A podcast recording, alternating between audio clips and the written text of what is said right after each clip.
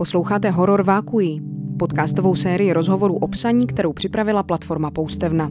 V šesti dílech se budeme věnovat tomu, jak psát prózu, poezii nebo publicistiku. Zkrátka jak napříč žánry porážet horor vákují, hrůzu z prázdnoty bílé stránky. Po každé s tím pomohou dva hosté a moderátor Jonáš Zbořil, který se jich bude ptát. V aktuálním díle se věnujeme poezii, a to s Alžbětou Stančákovou a Michalem Maršálkem. Alžběta Stančáková je básnířka, bohemistka a komparatistka, která za svůj básnický debit Co s tím z roku 2014 získala cenu Jiřího Ortena. Dnes píše ironické básně, v nich se potkává strojový jazyk byrokracie s mandleděmi v květu. Michal Maršálek je básník, esejista a psychiatr, emeritní primář psychiatrické nemocnice Bohnice. Svůj pozdní básnický debit z Člověka oči vydal v roce 2007. Sbírka Černá bere z roku 2014 byla nominována na cenu Magnézia Litera. Další díl Horor Vákuji je o vztahu poezie a vědy, o tom, proč v životě potřebujeme mnohoznačnost i o tom, proč básně začaly mezi lidmi znovu nabývat na důležitosti. Horor Vákuji Michale, v rozhovoru pro magazín Tvar mluvíte o tom, že první sbírku básní jste vydal, když vám bylo 58 let. Tak dlouho vám trvalo, než jste se k básním nějak přiblížil? Spíš jsem se obával básní. Že jsem si řekl, že by měly být lepší, než jsem napsal, že to není to pravý a začal jsem mít až v té době pocit, že je to trochu to pravý. No vždycky jsem si to opřel o nějaký citát, tak Rilke třeba říkal, básně do 40 let nestojí za nic. On to řekl trošku jinak, ale v zásadě tímhle s tím způsobem, tak jsem si říkal, tak to je fajn, ještě mám čas. No a pak najednou jsem došel do věku, kdy mi náhodou vyšla ta první knížka. Takže ta už nějakou dobu tam byla připravená, ale našel jsem nakladatele a tak dále. Alžběto, ty si naopak k básním přišla vlastně dost brzo. Uh, ty se z básní nebála? Já jsem asi úplně opačný extrém, eh, protože já jsem naopak, ačkoliv um, vám teď neřeknu přesně uh, autora citátu, tak jsem mnohokrát slyšela nejen to, že nevěřte lidem, kterým je na 30, ale taky, že po 30 už se básně psát nemají. Takže mám asi opačný vývoj, že naopak uh, to možná bylo nějaké uh, mladické vzbouření a teď naopak přecházím do jiných a promyšlenějších poloh psaní. Ať se to týká třeba prozaických pokusů, anebo, anebo i vlastně moje osobní básně už, uh, už jsou mnohem promyšlenější, vznikají třeba delší dobu. A naopak uh, jsem měla poměrně dlouhou dobu, kdy jsem nevydávala nic a ani nepublikovala průběžně texty. Až teď v posledních měsících jsem se znova vrátila k publikování. Takže eh, stručně já nevím, jak to se mnou bude po čtyřicítce, jestli se jí vůbec dožiju a tak dále, to vám teď nemůžu slíbit, ale, uh, ale asi to byla čistá intuice a možná ta pověstná drzost, kdy jsem si říkala, že vlastně žádnou pokoru nepotřebuju a naopak ji nabývám až, až v průběhu života. No, já si myslím, že důležitý, že se nakonec dostala k tomu, k čemu se dostala. Takže eh, jestli člověk podceňuje nebo přeceňuje to, co chce dělat, je jedno. Nakonec ty motivy jsou různý. A myslím si, že to souvisí taky s typem osobnosti. A vlastně s tím, co se píše, protože ono se řekne poezie nebo proza, ale to je dost široký pojem. Jsou prózy, které jsou ke čtení, nebo poezie, která je ke čtení opravdu ještě k 40 a pak je poezie, která je pro 15 letý. Žádná není lepší, žádná není horší, prostě je proto. Pamatujete si ten první okamžik, kdy jste se setkali s básní? Setkali nebo napsali? Já jsem právě nevěděl, co je pro vás důležitější, tak třeba, tak třeba napsali. No tak když už mám mikrofon, já jsem vlastně chtěl psát básně vlastně už dávno, Něco jsem, něco málo jsem napsal na Gimplu a pořád jsem si říkal, to není ono. A pak jsem napsal jednou jednu báseň, probudil jsem se ráno, byl to den, kdy mi bylo předpověděno, že se něco stane. Nevím už kým, ale prostě taková jako věždba, jo, na který já to nemám rád.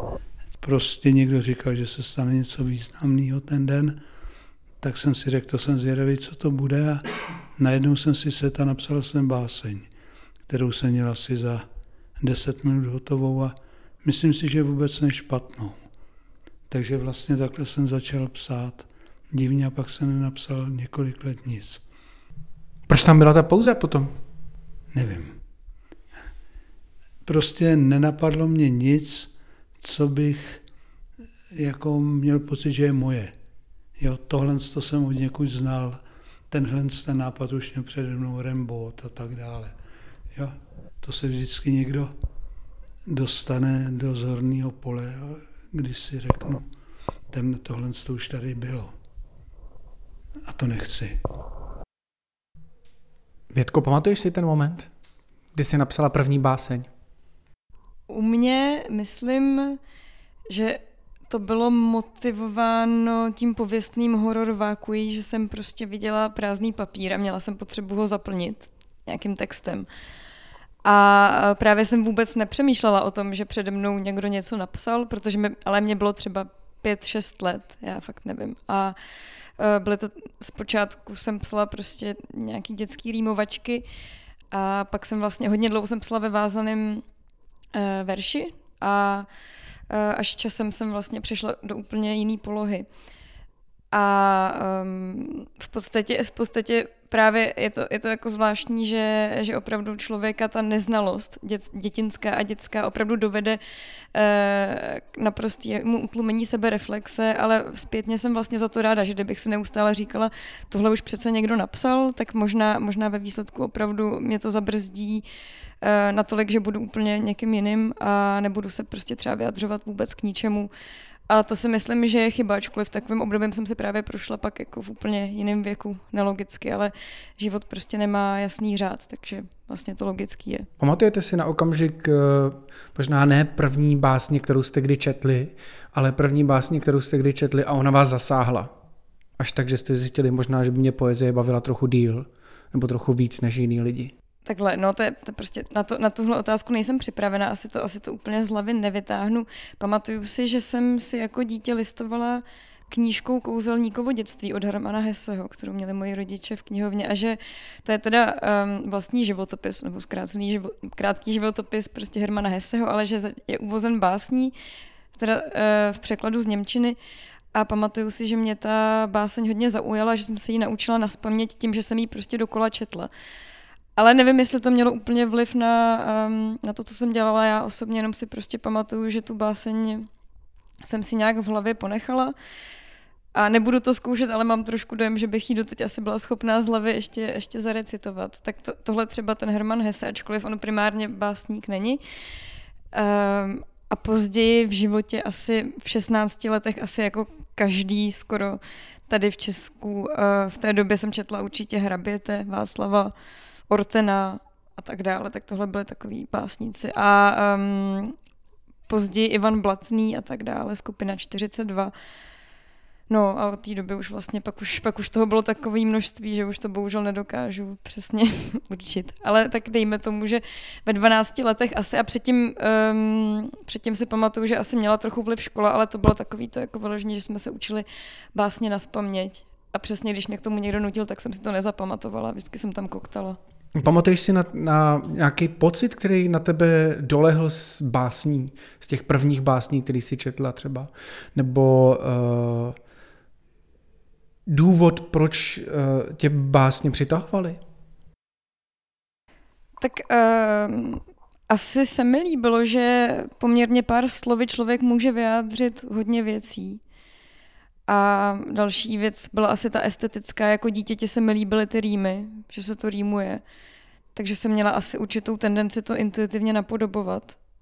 A já třeba doteď uh, se asi klaním k tomu nepopulárnímu názoru, že pokud člověk píše básně, tak by měl asi zvládnout nebo umět psát i, i v téhle tradičnější formě.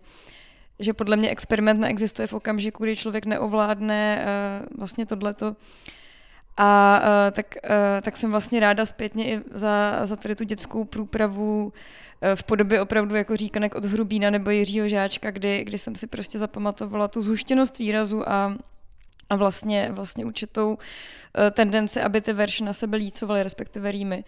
Takže, takže tohle si třeba pamatuju takovou estetickou prostě funkci a um, jinak nevím, no, už asi jako hlubší, hlubší teďka vyjádření k tomu asi ne, nepronesu. U mě to bylo trošku jinak.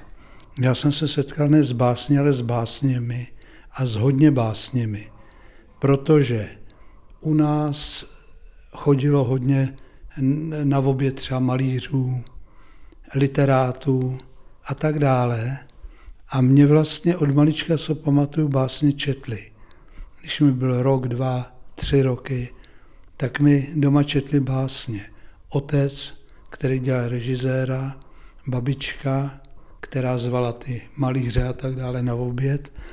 Takže já jsem vlastně do takových pěti, šesti let měl přečtenýho celého máchu, Svatopluka Čecha, většinu věcí, balady a romance Nerudovi, hlavně Erbena, který se mi hrozně líbil – a většinu jsem uměl na spaměť, třeba Zahořovo lože jsem uměl celý a tak dále.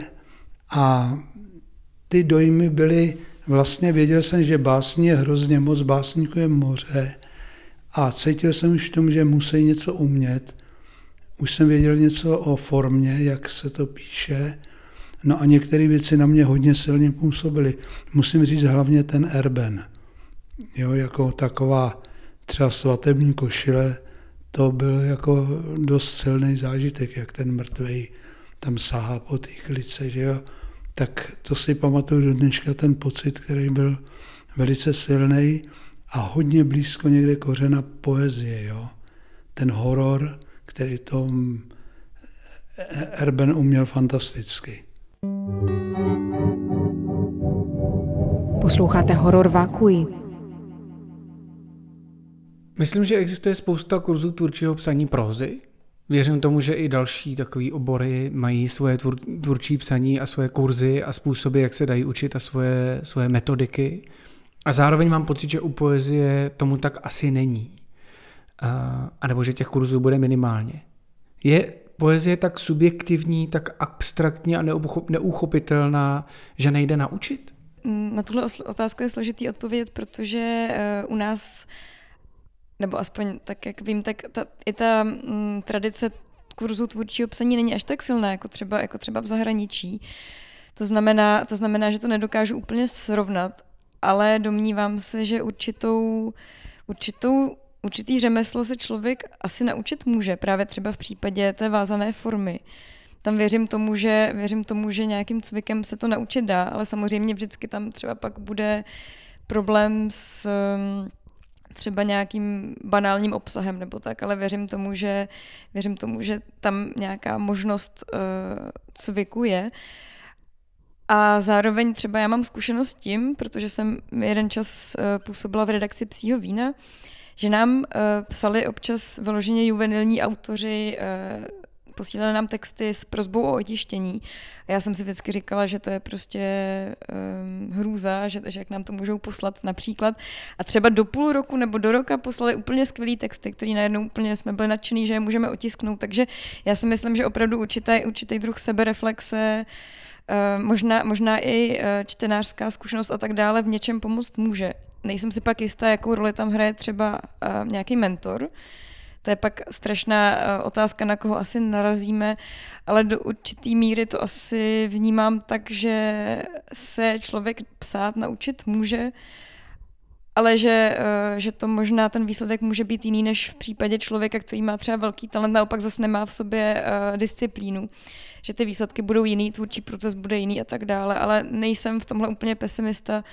A myslím že, myslím, že se asi lidi něco naučit můžou i prostřednictvím právě jako nějakého vedení, ať už vlastního nebo, nebo cizí. Já nemám celkem eh, s eh, takovou výukou psaní poezie zkušenosti, ale představuju si, co se dá asi naučit. Je tam řada věcí, samozřejmě formální postupy, důrazy, rytmus. To všechno se dá podle mého názoru naučit. Teď je otázka, k čemu to je. Tomu člověku tak je vybavený technicky a teď má psát tu poezii. Já mám pocit, že se dá tímhle způsobem napsat pár docela slušných básní.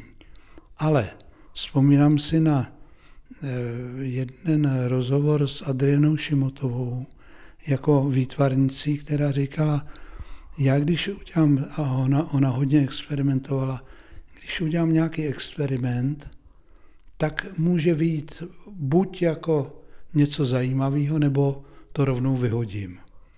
Jestliže stojí něco zajímavého, tak na tom začnu pracovat a udělám to lepší. A když to udělám po třetí a je to stejně dobrý jako to druhý, tak už to nechám, protože to už je maníra. Jo? A tímhle způsobem si myslím, se dá napsat dost věcí, že člověk zůstane na prvním, případně druhém stupni, ale věčně, jakmile z toho pak vykukuje ta maníra, tak to přestává být slušná poezie a tam mám pocit, je ten okamžik, kdy to začne schnout, vadnout. Já s tímhle naprosto souhlasím. Eh, myslím si, že ještě kor v dnešní době, kdy, ehm, kdy žijeme opravdu v době, v době reklam a v době reklamních textů si myslím, že je to poměrně znát, že uh, musíme, když to řeknu opravdu moderním slovníkem, rozlišit poezii a copywriting. A právě Uh, právě mám pocit uh, z toho, co říkal pan Maršálek, že tohle, tohle vlastně do toho sedí. My se můžeme naučit určitý postup, uh, můžeme se naučit, jak z, udělat zhluk zajímavých postupů například. Um, a můžeme se naučit určitý mechanismus, který čtenáře zaujme, ale myslím, že se taky ten autor musí dávat sám sobě určitý, nebo posouvat sobě hranice a dostávat se i do, i do polo, které mu třeba nejsou vůbec vlastní. I když je pak třeba nebude publikovat, ale uh, v určitém smyslu si dávat sobě výzvy a uh, jít někam, kde to, třeba, kde to třeba vůbec nezná a v ten okamžik si myslím, že se může ten jeho styl nějakým způsobem posouvat ale zase na české scéně jsou autoři, kteří třeba vydávají sbírky, vlastně pořád píšou tím jazykem a pořád, pořád vlastně opakují ten postup, co už znají. A tohle si myslím, že um, jako není to špatně, protože své čtenáře to vždycky mít bude, ale je otázka právě přesně, jak jsme si říkali, k čemu to je, k čemu to vlastně slouží. Co jste se naučili vy za tu dobu, co píšete? Jsou, jsou určitý věci, které, eh, když se podíváte na své první básně, děláte úplně jinak? Já si myslím, že dělám ty věci hodně jinak, nejen formálně, ale i zaměřením, protože když jsem začínal, tak tam jsem si třeba dával takový úkoly, jako napsat báseň, která je nenapsatelná.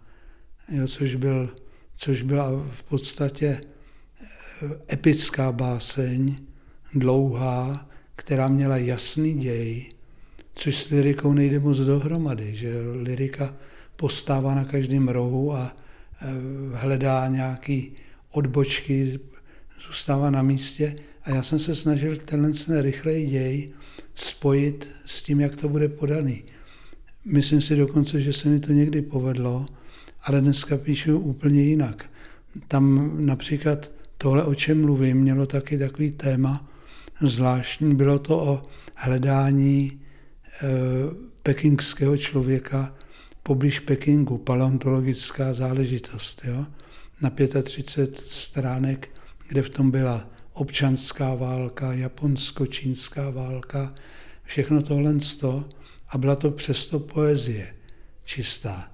A dneska bych třeba tohle dělat nechtěl. Dneska se zabývám určitýma, no, to je nejlepší, ať si to přečte čtenář sám řekne, pozná, čím se zabývám. No, já jsem zmínila, že jsem právě začínala uh, psát v podstatě dost tradiční formou a v té jsem se třeba skoro, musím přiznat, nevyvinula a uh, občas se k ní vracím jenom v tom případě, když mě někdo požádá o přebásnění textu. Třeba uh, v případě, že vychází uh, třeba básně v, eh, přeložené z cizího jazyka, tak potřebují občas přebásnit od, od básníka a v tom okamžiku mě občas někdo osloví a já to dělám a musím říct, že to dělám tak, aby to pořád fungovalo a lícovalo formálně a zároveň, eh, zároveň prostě tu formu jinak nerozvíjím. Takže to je nějaká dovednost, kterou mám a zároveň, zároveň už ji moc neposouvám, ale pokud jde o moje vlastní psaní, tak určitě Uh, určitě si hledám témata. Já se teďka momentálně snažím asi nejvíc uh, zhustit nějakou formu vyjadřování a zároveň Eh, zároveň eh, se snažím o to, aby v těch textech nebylo zbytečný slovo. To je teďka moje asi jako největší snaha aby nic nepřebývalo, ale zároveň, aby nic nechybělo. To možná bude potom druhá výzva zase potom eh, hledat třeba ztracená slova, to uvidíme. Horor vákují.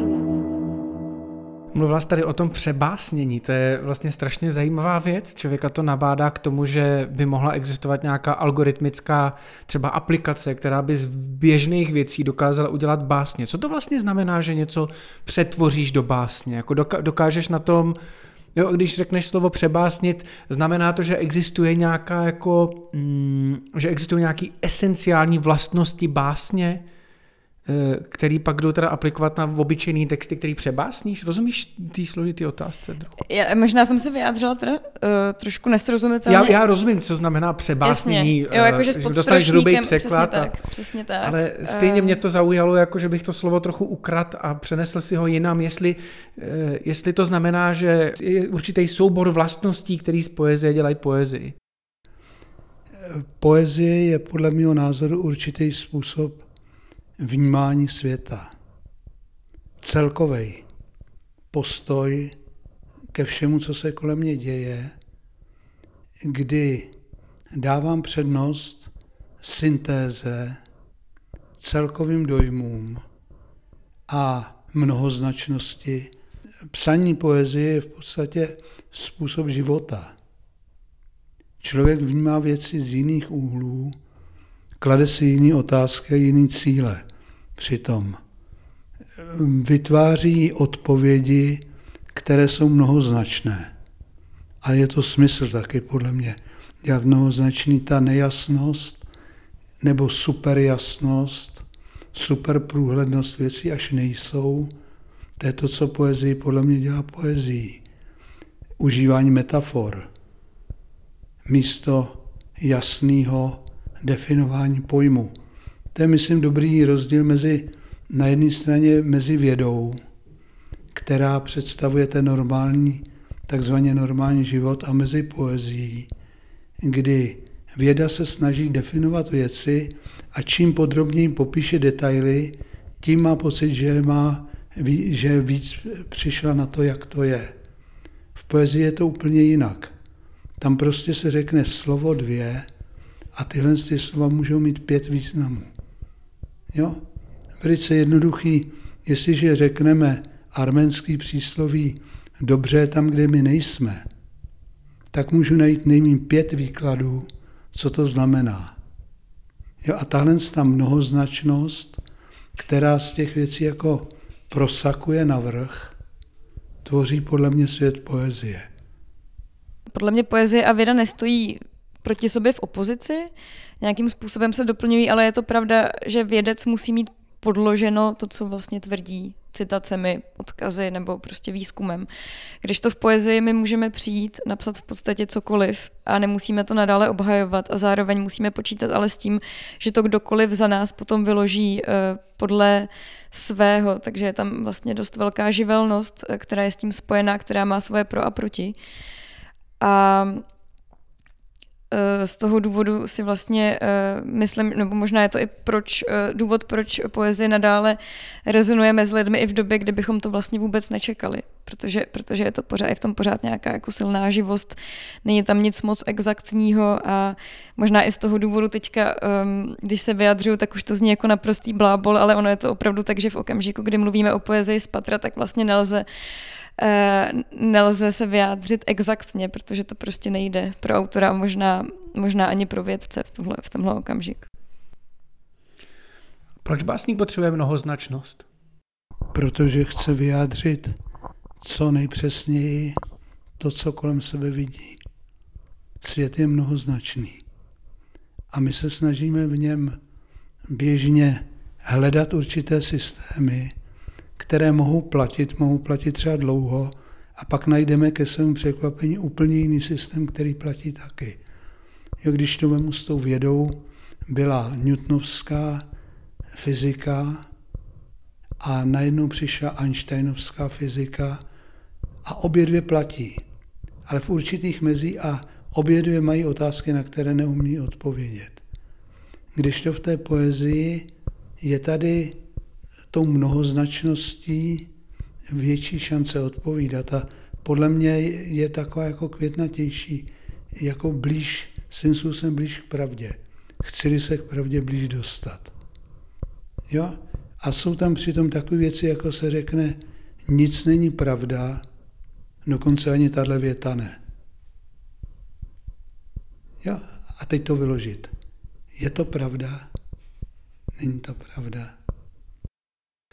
Pojďme se trochu bavit o tom, jak u vás vznikají básně.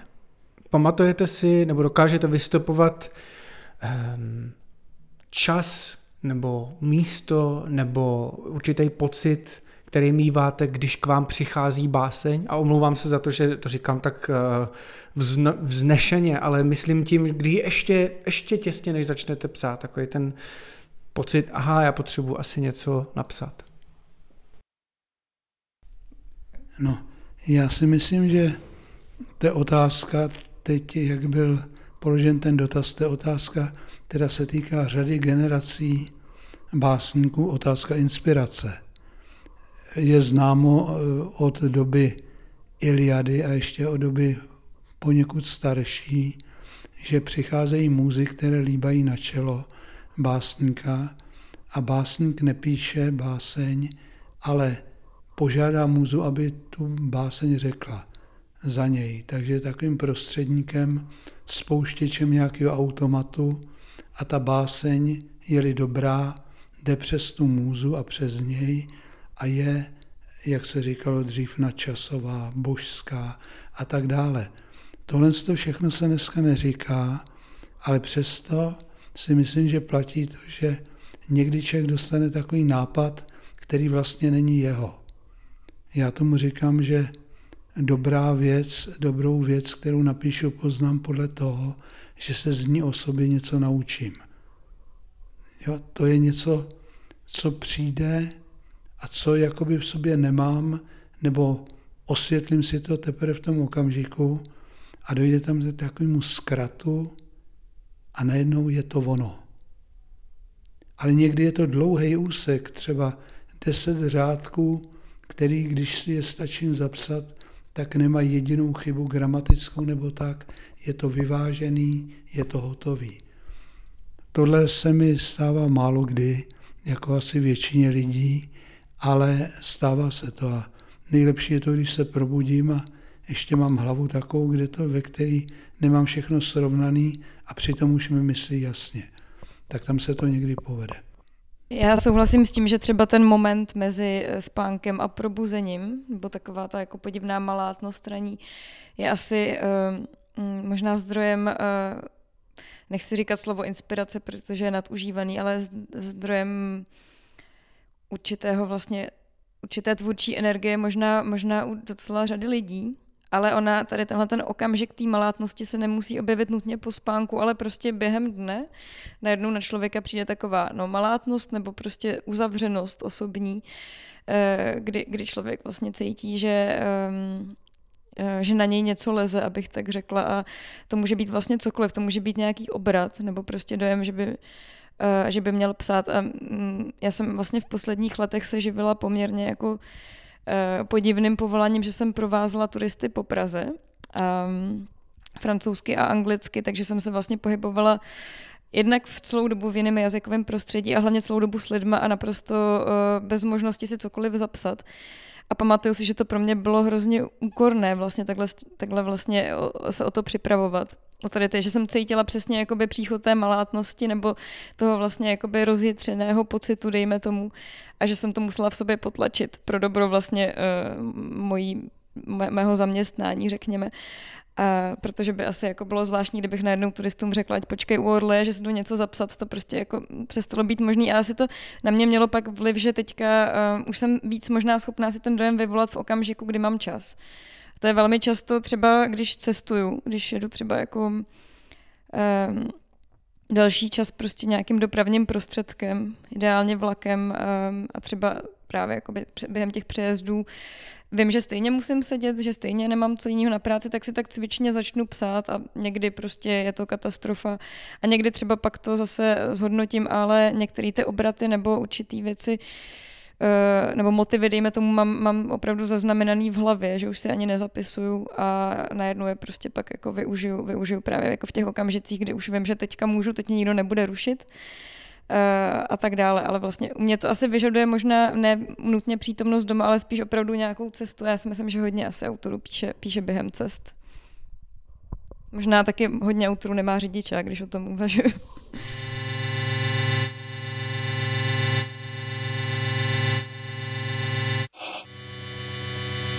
Je v psaní básní taky Eh, nějaká disciplína nebo určitá eh, potřeba připravenosti nebo nějaký racionální práce, která ty básně pomáhá tvořit? Mluvili jsme zatím o malátnosti a jako vlastně zvláštně neuchopitelným stavu toho psaní. Tak je tam něco, co uchopitelný je a co má nějaký postup, nebo co, co se dá nějak pojmenovat? No já si myslím, že báseň by měla mít určitou atmosféru a z té atmosféry vzniká ta báseň. A já bych měl být schopen, chceli třeba pokračovat ve sbírce stejného typu, měl bych být schopen navodit opakovaně tu atmosféru, kterou má ta sbírka, kterou chystám. Neboli podle mě ne jako on přímo soustředění na psaní té básně, ale soustředění na to, abych se dostal zase do toho světa, ve kterém mi to pak už třeba automaticky naskakuje. Jo, já to mám teďka asi momentálně uh, podobně, že um, v současnosti vlastně texty píšu v určitém uh, stylu, tak aby, aby vlastně byl jednotný, aby to, dejme tomu, dohromady někdy dalo sbírku. Což je asi rozdíl oproti dřívějšku, kdy jsem si jenom tak psala. Ale zároveň v tom nevidím třeba, ne, ne, nebrala bych to jako nějaký vypočítavý krok, uh, spíš uh, Spíš uh, je to tak, že mě to v něčem uklidňuje, mít, mít tady tuhletu, uh, mít už vlastně něco přednastaveného. Je třeba právě rozdíl, když, um, já nevím, přijdeme třeba, přestěhujeme se do cizí země a máme, máme k dispozici jeden pokoj, který je úplně prázdný, anebo pokoj, kde už je aspoň postel a stůl a my víme, kde je nejbližší obchod, kde si můžeme nakoupit aspoň chleba.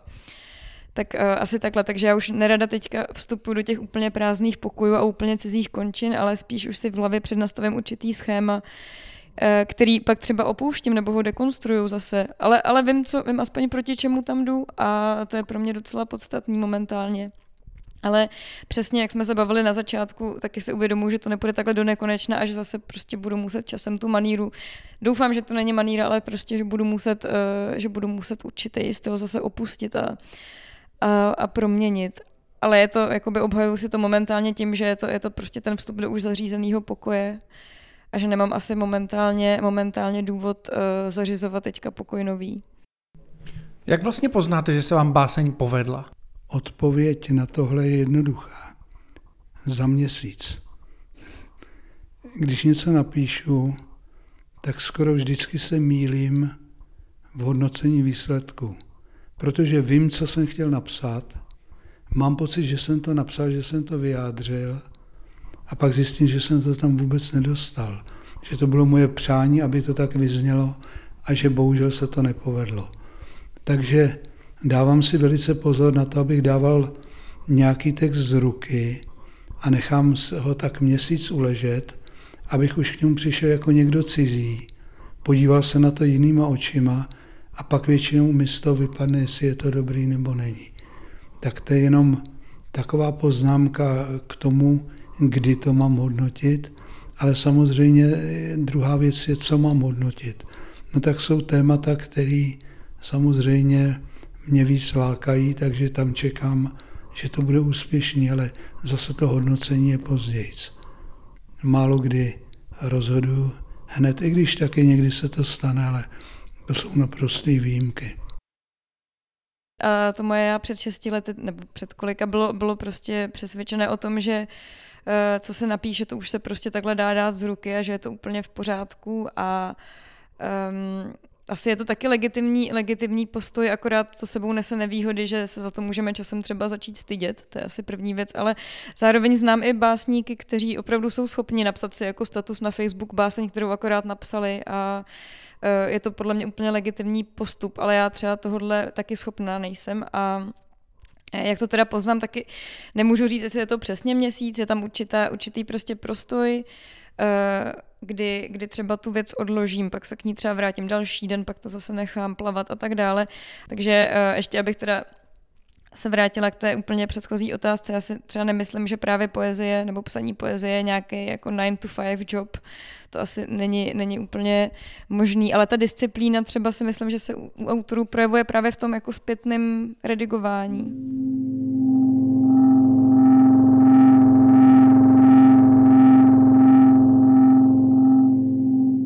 Posloucháte Horor Vakuí. Víte, co jste chtěli napsat? Tušíte třeba konec? Prozajíci mývají často uh, ve svých příručkách napsáno, pokud nevíte, co máte, co bude, jak bude váš román nebo vaše proza končit, uh, ne, ještě nepište. Uh, víte, jak bude vaše báseň končit? Víte, co jste chtěli napsat, když k vám ta báseň přichází, nebo když, když už píšete? Nebo je to uh, nahodilej proces, a prostě vlastně potřeba nechat tu ruku psát.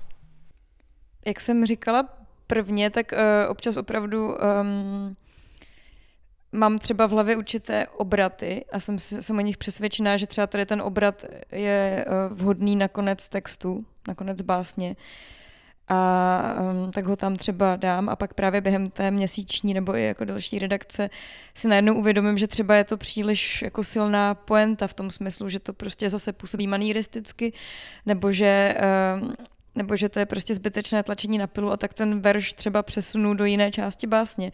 Takže mm, vlastně, jako abych odpověděla na to velmi stručně, nějaký plán mít můžeme, ale v případě poezie to není jako v proze, můžeme ho taky jako velmi snadno od něj ustoupit a asi se to i velmi často děje u hodně autorů typla bych, ale samozřejmě, samozřejmě netuším, každopádně je to zajímavá otázka, možná, možná třeba opravdu zase v případě psaní sonetů nebo, nebo jakoby jiné formy by ta odpověď byla úplně jiná. Ale já teda za sebe můžu říct, že mám eh, třeba právě verš, kterým chci zakončovat a on je pak třeba první, nebo není vůbec, anebo, nebo se prostě posune, nebo se úplně transformuje, přetavuje se do, do dvojverší a tak dále, takže, eh, takže asi takhle, ale um, no, to je vlastně celý. Takže víš, co jsi chtěla napsat až zpětně, jinými slovy.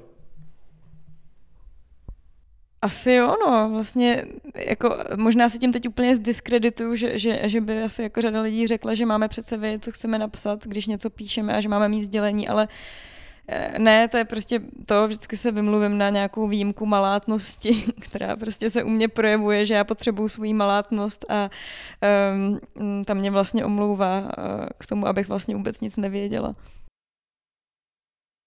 Četl jsem uh, nedávno komentář na BBC, už je tři roky starý, napsala ho Holy Williams, uh, která psala o tom, že uh, poezie zažívá novou vlnu zájmu. Uh, že explodoval na Instagramu, na Spotify, na internetu, prostě, že se jí daří vlastně velmi dobře. Um, ale že se taky recitují básně třeba na manchesterském velkým náměstí. Eh, básník Longfella tam recitoval báseň po teroristickém útoku před eh, tisícovkou lidí. Eh, dostala se, báseň se dostala i na obal desky Lemonade od Beyoncé. Či myslíte, že to je? Že se poezie vrací vlastně do mainstreamové kultury? No tak rozhodně je to projev zájmu o tu oblast. Patrně něco chybí v běžném životě, co ta poezie dodává. Což si docela dovedu představit, co všechno tam chybí.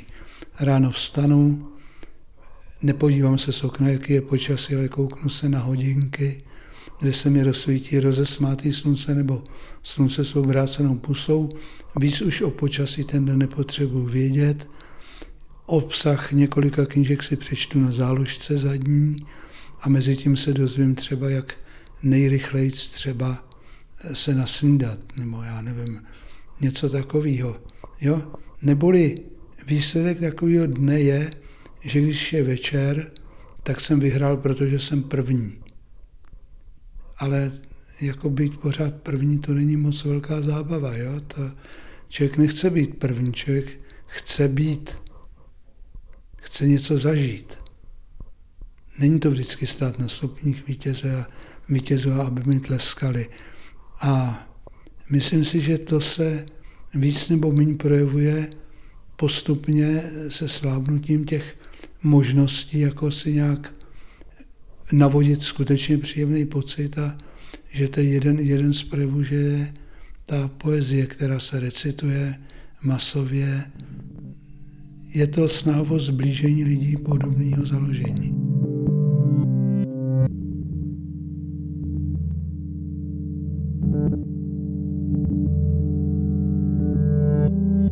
Horor Vákuji vyrobila Poustevna, platforma pro autorská čtení a kreativní psaní.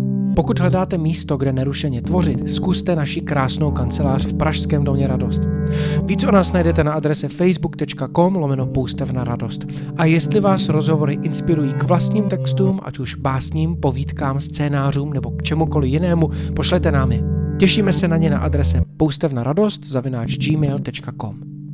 A ještě je třeba poděkování na závěr. Janu Tumovi za hudbu, Haně Řičicové za průvodní hlas, grafickému studiu FRVR za vizuály a logo.